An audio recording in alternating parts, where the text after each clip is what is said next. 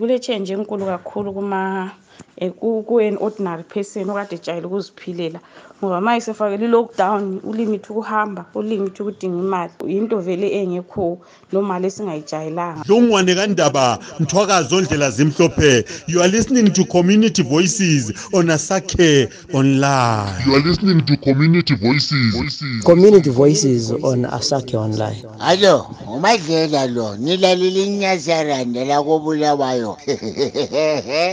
You are listening to Community Voices on Asake Online. Have your say.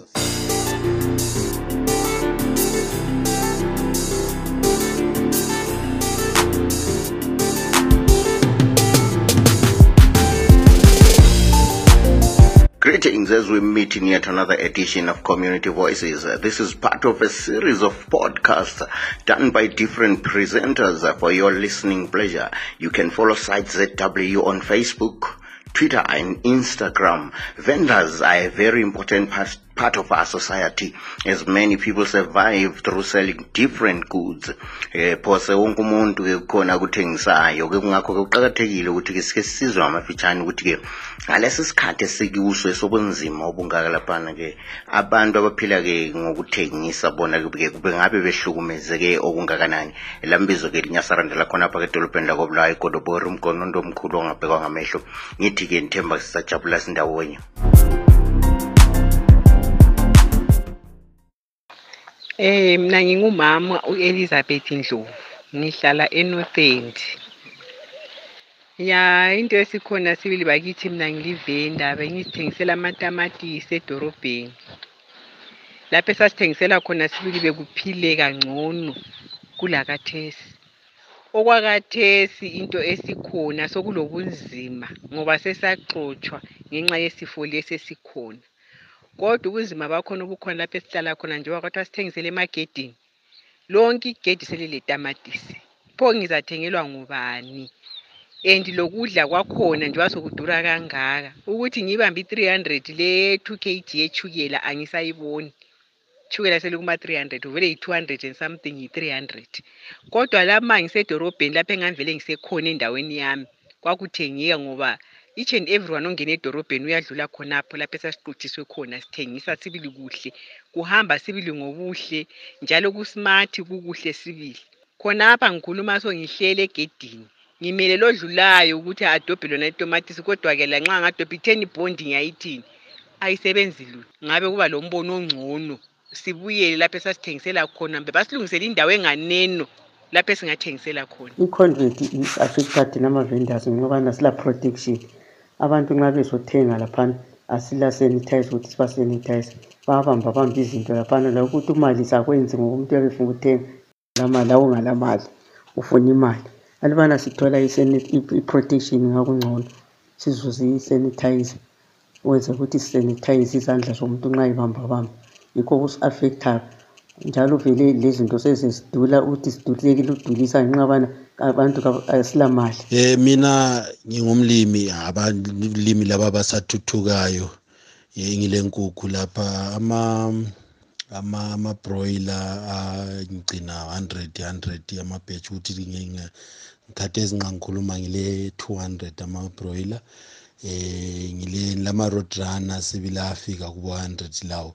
Njengomlimi osacathulayo njalo sakhulayo eh into ze lockdown lezi zimbulele kakhulu okunye okumalisayo eh ngibe lobunzima obukhulu ukuthi ngithola ama customer kuqala bengile freedom yokuthi ngigijime ngiyethengisa kubo Cowdrey Park even ngawo morning side ngale kubo hillside manje khathesi akusaphumeki sokufuneka incwadi kwesinye isikhathi uyafika utshela amapholisa ukuthi hhayi ngidilive inkukhu bathi aso essential service leyo buyele emuva. Um into ezinjalo. So kuluza amakhastoma bekunzima ukuthi uthengisele abantu bajombile yazi abasathengi ngendlela. Kuqala bengithi ngingaba le nkukhu ezingu-hundred ziphele within two weeks. Khathesi sekuyistory and bengisaplaya kwesinye isikhathi ukuthi kwesinye isikhathi ukathola ukuthi kulo mtshado uhle ugcinele imtshado inkukhu ezingu-hundred ka-one sezihambe ka-one ziye emtshadweni. Khathesi sokulobunzima obunye obukhulu okumangalisayo lathi risk esiyithathayo inkulu kakhulu nditshele eh abantu babuya bezothenga kithi lapha. Eh ukhoma iqiniso mina umuntu seqhubha imali 5 usa kumbe i-100 rands engiqhubela ethi nansi ngifuna inkukhu angitshoni imbuzi imask ukhuma iqiniso. Imqhubela inkukhu azihambele ngoba ngifuna imali bakithi. Sijombe kubi isimo sibi asikho right.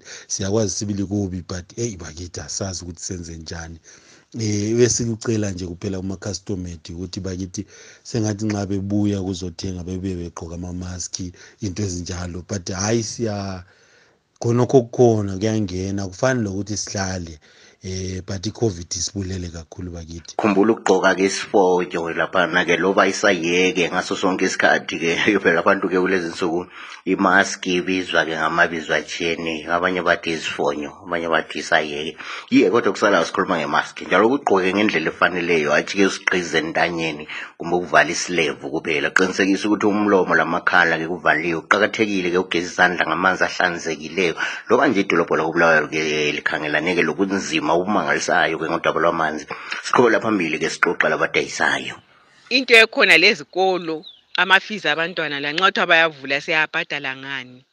Sinje sizihlalele nje akula lutho lokudliwa endlini sesidla ingqoqo zomlomo ngoba sivalelwe. U-three o'clock angatshayo six o'clock angatshayo somele uvale igedi lakho. Akula nto esingayenza.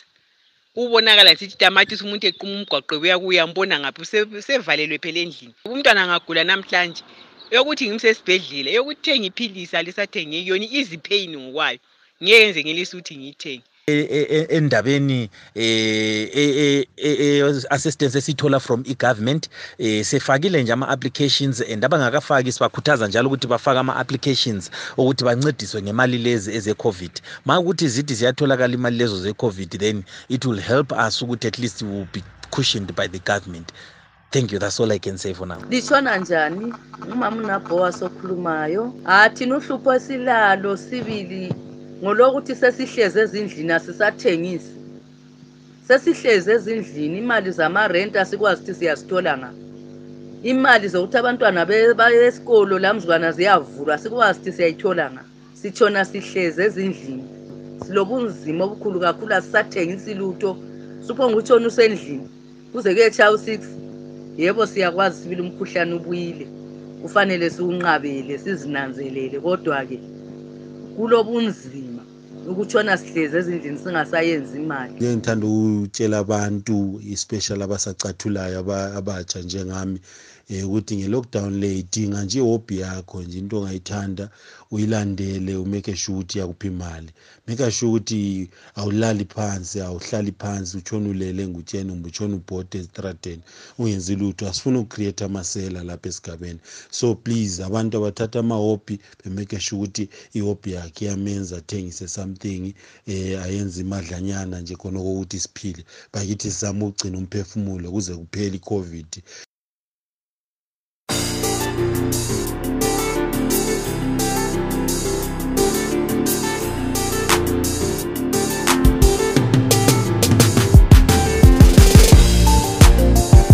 Yebo kambe njengoba la uzwela khona phana-ke besitshela-ke ngenhlupho abahlangana lazo-ke abantu-ke abaphila ngokudayisa-ke azimanga kahle izinto-ke.